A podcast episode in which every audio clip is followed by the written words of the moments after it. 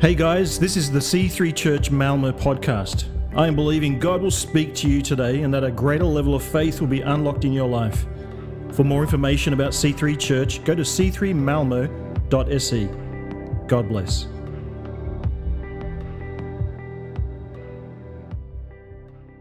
Wow, what an intro. Matthew's voice is uh, struggling a little bit.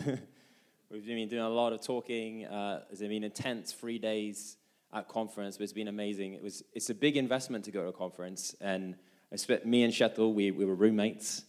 And, uh, you know, we were just chatting with the family back home and realizing, you know, how amazing our wives are for looking after the family, holding the fort back home. So we said to each other, we better make sure that we get something out of this conference. Otherwise, our wives going to be disappointed. And we definitely did. God, God is so faithful. I mean, me and Shetel were just talking on the plane. Had, it was a long plane trip because we, we sat on the tarmac for an hour.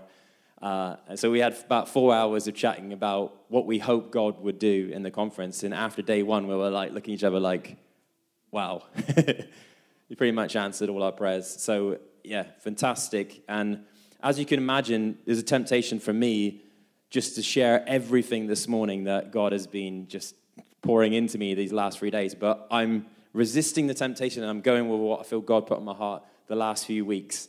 Uh, as we talk about this morning, we intentionally follow Jesus daily, desiring to be more like him. This is our second statement in our kind of declaration, we the church. This is we're trying to paint a vision for you of what we believe the local church is, who we are supposed to be as, as his local church. And so we're going to be unpacking that over the next month, just as we did with um, the Seek uh, section of our series. And as we dive into that statement, I think there's an obvious question, and that would be what does it mean to follow Jesus? And I think, you know, we've had series on that. There's a lot of discussion about that, different definitions. And we can really grapple with that, right? Like, like, am I following Jesus? And you could conclude, like the title suggests, that it is to be, of course, more like Jesus. And the process of being more, I think we can trip up on that. It's because I don't think it's to be the, the idea of being more like him. It's not so much about addition, it's not about getting more information or, or doing more things necessarily, but often it can be actually a process of subtraction. Uh, as Pastor Steve Warren, so I am quoting a little bit from the conference, um, Pastor Steve Warren said to us this week, he said, um, Sometimes we don't need more revelation. What we actually need is more transformation. And that really resonated with me. And I think there's a lot in that. And I'll try to um, like kind of unpack that today. See, because transformation doesn't happen always just by accumulating stuff in a stationary position. It's not just sitting and learning and learning more about the historical person of Jesus or learning more and more theology. That doesn't really bring about change in itself, but rather it's about seeking as we learn. It's about pursuing Him and at the same time having an openness for disruption, an openness to change your direction. Okay, so writer Leo Tolstoy, uh, the famous Russian writer, he said this. He said that blessedness was the state of pursuing God swiftly. I love that. The Sermon on the Mount teaches us that blessedness is not reflected in necessarily in your circumstances, but it's about your direction. What are you hungering for? What are you thirsting for in your life? It's how a religious scholar can be spiritually considered spiritually wretched, even though they know so much stuff. They're doing so much stuff for God's kingdom, or supposedly so, whilst a thief or a prostitute can be welcomed into his presence. How does that work? A more important question, maybe, is than, than how you think you're doing, where you think you're at with God, or, or where you find yourself today. Maybe a more important question is what is the direction of your heart? What are you pursuing? Because it's about us actively putting away our old false self. There's action there, there's effort there, and embracing the Holy Spirit's transformative work in us so that we have a part to play in all of this. He does the work, but as I pray this Sunday morning, we need to see that we have to intentionally pick up our own cross daily, just as Jesus did in following him, if we are to realize the good desire to become more like him. Okay, that's my introduction. I just want to quickly pray for this um, message this morning. Father God, I thank you, Lord, as we open up your word this morning, as we just jump into this topic of following you, Lord, that you would just really poke on our heart, Lord. Just show us the areas in our life where we need to see change happen, Lord. Help us to get a, a, better picture, a clearer picture of who Jesus is, so that we will know how to follow you, Lord. We will know what it means to imitate Jesus, and, and that you'll give us the courage to maybe make changes, whether it's a mindset shift or, or actually taking actions to change our lifestyle, Lord. I thank you, Lord, that this series will be fruitful in our lives. And I thank you that you are here today and you want to speak to us. May our hearts be open and receptive to that. In Jesus' name. Amen. Okay, so if we're going to talk about what it takes to follow Jesus in this series, we should probably start with the why. That's always a good place to start, right? Why would we desire to be more like him in the first place? Well, many of you are probably convinced about already, but I think one of the best places to start if you need some reasons is to look at the book of Romans.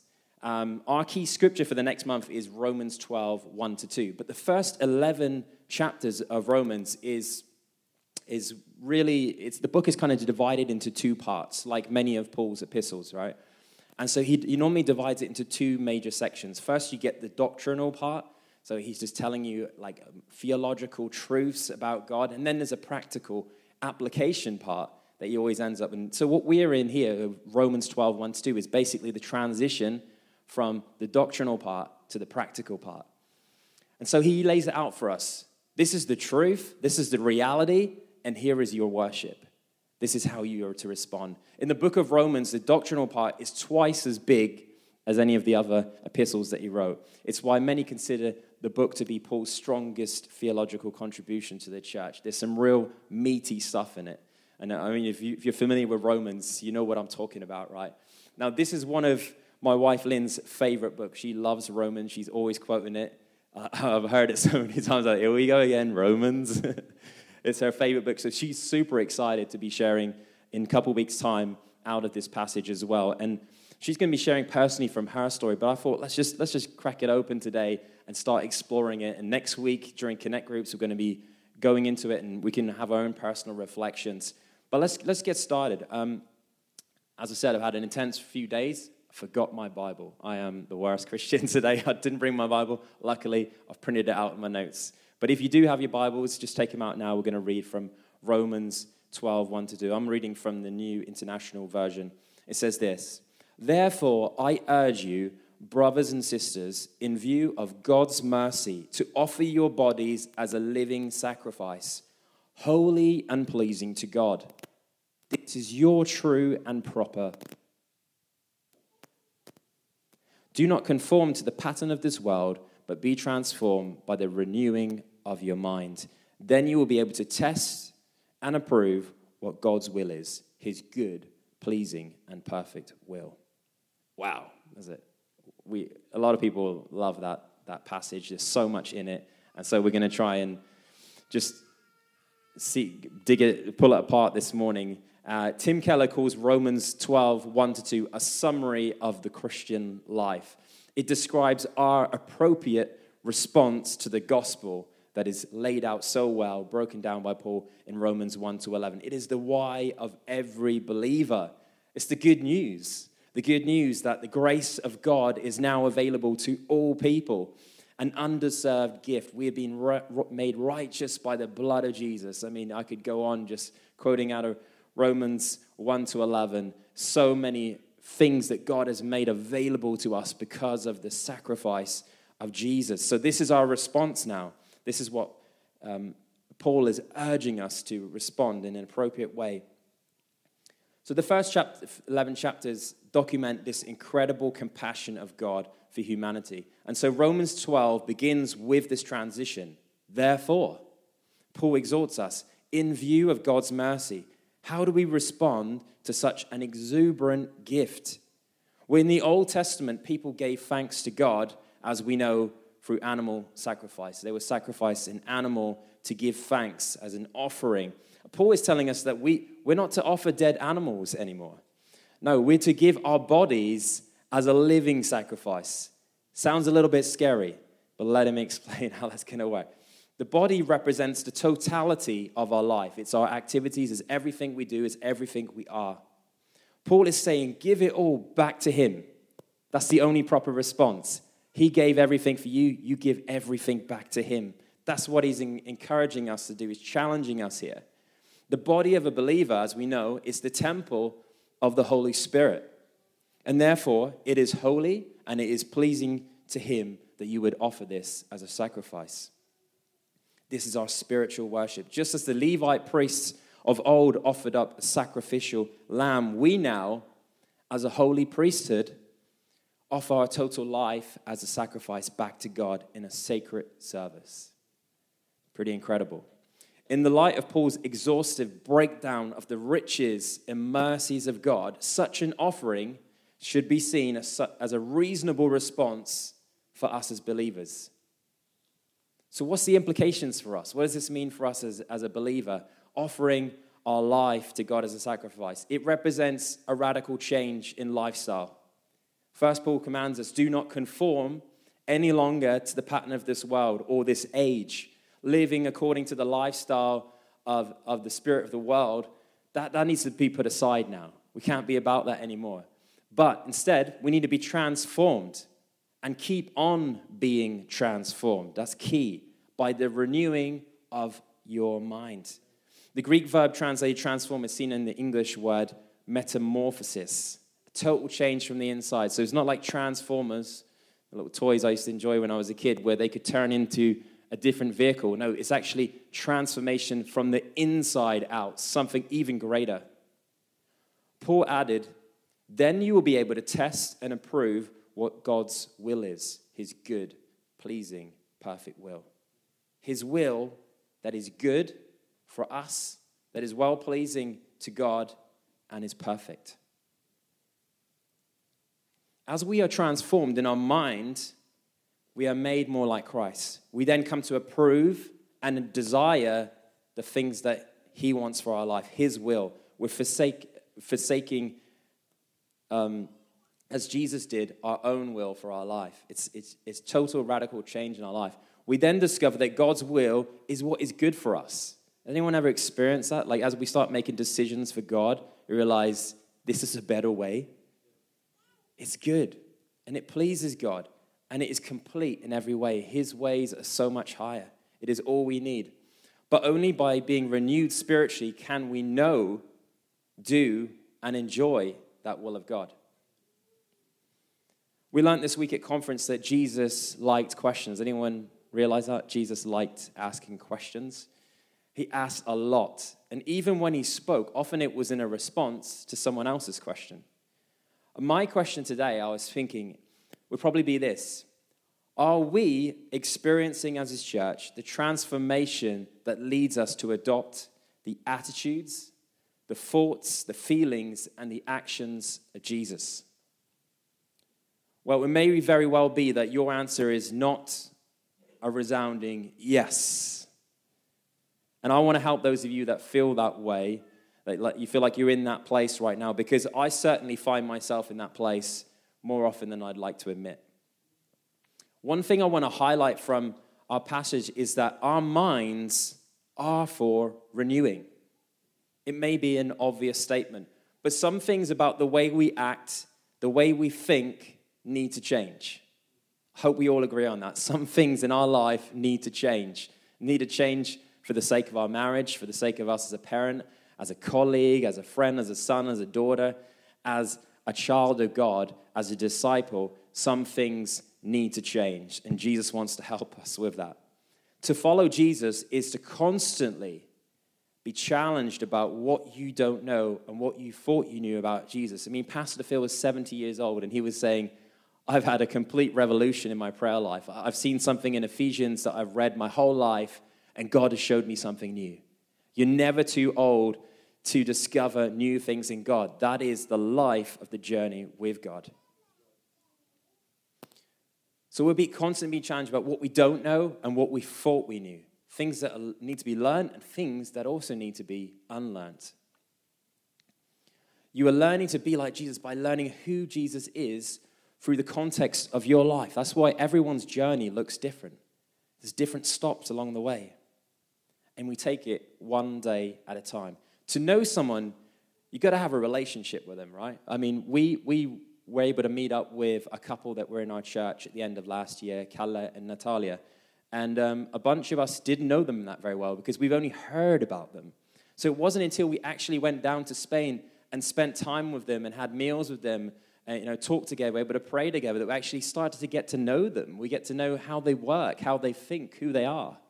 And it's the same way with Jesus. It can't just be what you've heard, it has to be what have you experienced with Jesus? What has he shown you in your life? What, what, how is he directing you? What, what is he teaching you? It's a relationship, it's an interactive relationship. It's not just sitting and consuming and learning, it's walking with him, doing with him, imitating him. It can't be secondhand. There's always in relationships preconceived ideas that need to be challenged. Oh, I thought this about someone, but then actually, when I spent time with them, turns out they're not actually like that. And there's always, new depths to be discovered. You, you know, you've ever had that with you get to know someone better and you realize, wow, they're so interesting. I didn't realize. There's so much to be learned. And if there was one person in history who thought she knew Jesus, it was probably his mother, Mary. Gosh, I know where I'm going. That's why I'm getting to make sure. and yet, even Mary had to be challenged in who she thought her son was. The Gospels tell the story of no less than three occasions when Mary lost Jesus. Have you thought about that? She lost him three times, only to discover him in unexpected places, and each time with a new revelation that transformed her relationship with him. We can read in Luke 2 that when Jesus was 12 years old, you, you probably know the story.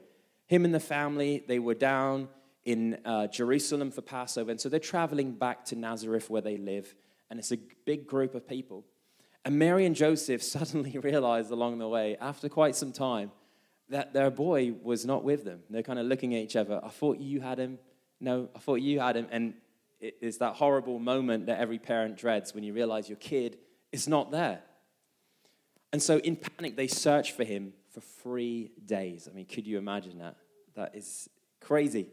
And eventually they found Jesus. Where was he? He was sitting in a temple having a chat about theology with the rabbis, very nonchalantly. And as most parents would react, Mary's relief quickly turned to irritation with her son. Why have you treated us this way? Your father and I have been frantic searching for you everywhere. I can imagine. And young Jesus did not offer an excuse, as kids often don't. Uh, instead, in the first recorded words of Christ, he says this Why were you looking for me? Didn't you know I had to be in my father's house? Mary and Joseph didn't understand this. What did Jesus mean by this? And it wouldn't be the last time people failed to understand Jesus. This story for me is about losing Jesus. Mary had Jesus, she gave birth to Jesus, she nursed him, and she raised him. She knew him better than every, anyone else on earth, you could say, but she lost him. And after an agonizing three days search, she found him, but he was different. Mary was forced to reevaluate what she thought she knew about Jesus. Years later, Mary would lose Jesus again. When Jesus began his ministry at the age of 30, he left Nazareth and moved to Capernaum. But Jesus' family, they didn't understand what he was doing and wanted to force him to come home. I just imagine this is quite a familiar story for a lot of parents. They thought he was out of his mind. What is he doing? What is he playing at? They wouldn't be the last parents to think that their children are making bad life choices. When they found him in Capernaum, a message was brought to Jesus Your mother and your brothers are outside asking for you. And Jesus replied, who are my mother and brothers? Whoever does the will of God is my brother and sister and mother. Cold. You could just imagine her writing in the C3 WhatsApp social channel, please play, pray for my son. He's gone off the rails. And then Stina's like, I'm on it. and you would be like, I agree. He's crazy. So, for the second time, Mary had lost Jesus. After seeking and finding him again, she had to again, she had to rethink what she thought about him. Mary, of course, she would lose Jesus one more time. Again, for three days in Jerusalem, she would lose him on Good Friday. And she would find him on Easter Sunday. I think you all know what I'm talking about. and after that, Mary would have to rethink Jesus in the ultimate sense. He's not just my son. Losing Jesus, finding Jesus, rethinking Jesus. This process is what brings about transformation in how we live. This is how we make spiritual bro- progress in following Him. This is the only way I believe we make spiritual progress. Now, I recently turned 40, and it's a typical milestone, and I'm like everyone else. I look back, you take stock of the journey so far. And there's a few realizations about my faith journey in particular, what I thought about who Jesus was, how Christianity's done. And I realized that, that some days, some points along my journey, I felt like the image I had of God had been sort of crushed. Like, like I had to rethink things. It's like I, I, I lost who I thought Jesus was in my journey. And I had to go searching for him again. I had to rethink things, I had to reevaluate it. I had to go to his word. And so there was some searching that had to take place. And I, I can understand Mary, where there's been times of, of worry, of frustration, of even devastation along, my, uh, along our journey of faith. And we have to go searching for him. But luckily, his word says, Seek and you shall find him. But when I found Jesus after losing him, I realized he's different to what I thought. That I had maybe the wrong picture of him. That's when rethinking, sometimes even repenting, starts. And it's the only way we make spiritual progress. Now, you might not identify with an experience, a feeling like you've lost Jesus. Now, of course, you don't lose Jesus, He's always here. But it can feel like that sometimes, that He's really distant. But it could be that we fail to see that God is calling us to move into a much deeper, richer experience of Him. Because you met Jesus here 10 years ago, and I know a lot of us can relate to this because we come from different cultures, right? And you probably had such a rich experience of Jesus back in your homeland or when you were younger, and we can get nostalgic about that and think, where is that Jesus? I had such a great time with Jesus back then or, or there. Have I lost that Jesus? Do you know what I'm talking about here? I believe God is calling us to experience a new side of Him. It's not that that old Jesus has disappeared, it's just that He wants to reveal and give more clarity. He wants to show us a new side of Him because where you met Him 10 years ago, don't assume that that's where He will remain. Don't assume that's all there is to know about Him. Because the thing about Jesus is that He is faithful, but He's definitely not predictable. The Jesus of the Gospels is full of surprises. When you look at the journey of the disciples, they were constantly having, having their mindset shifted, their understanding. They had a lot of questions. Wait a minute, this is not what I expected. To assume that we, the way we once understood Jesus is the way we will always understand Jesus is a, prescription for spiritual stagnation.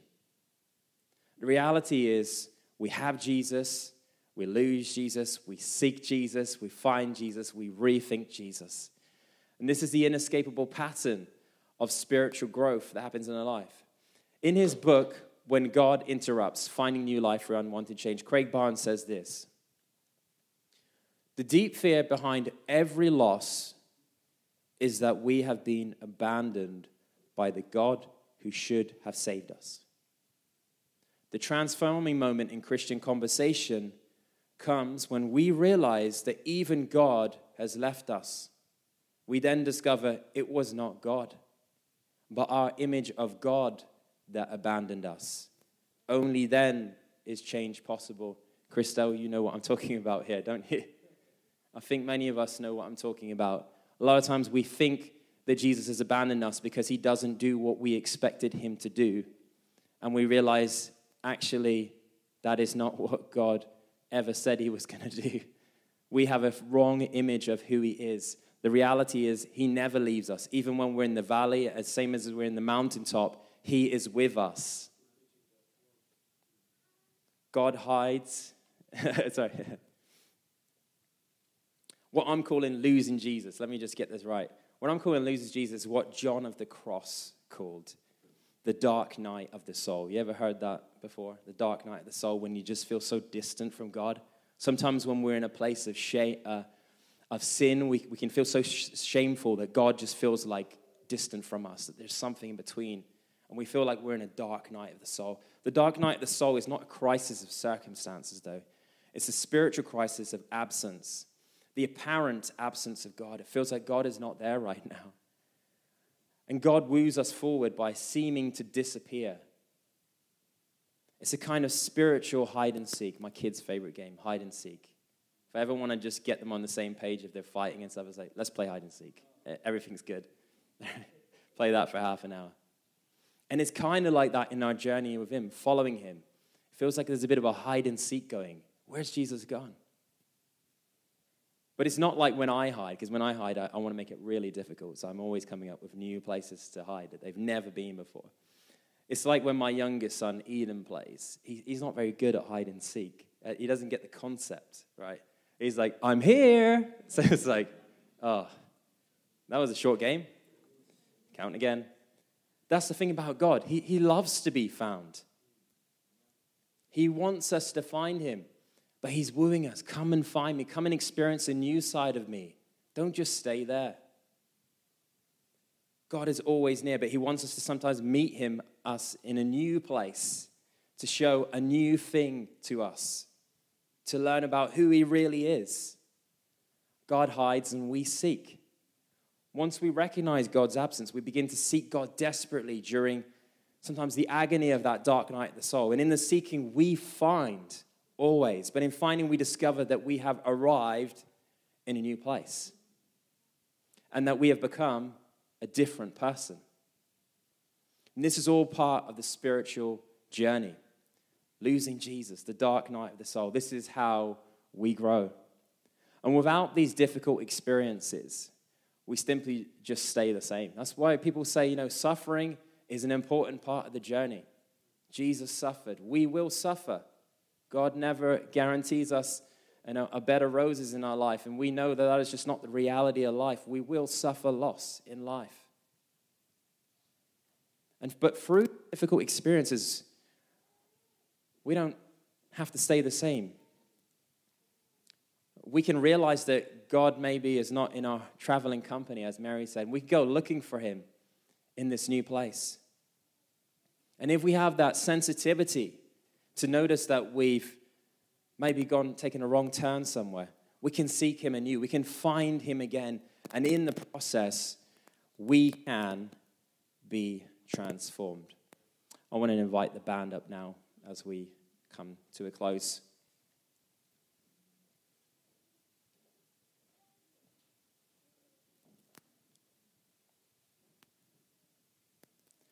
You know, one of the places that we find Jesus is at his table. We heard the scripture in uh, Shettel's sermon, 1 Corinthians 1 9, it says this For God is faithful, from whom you were called into fellowship with his Son, Christ Jesus.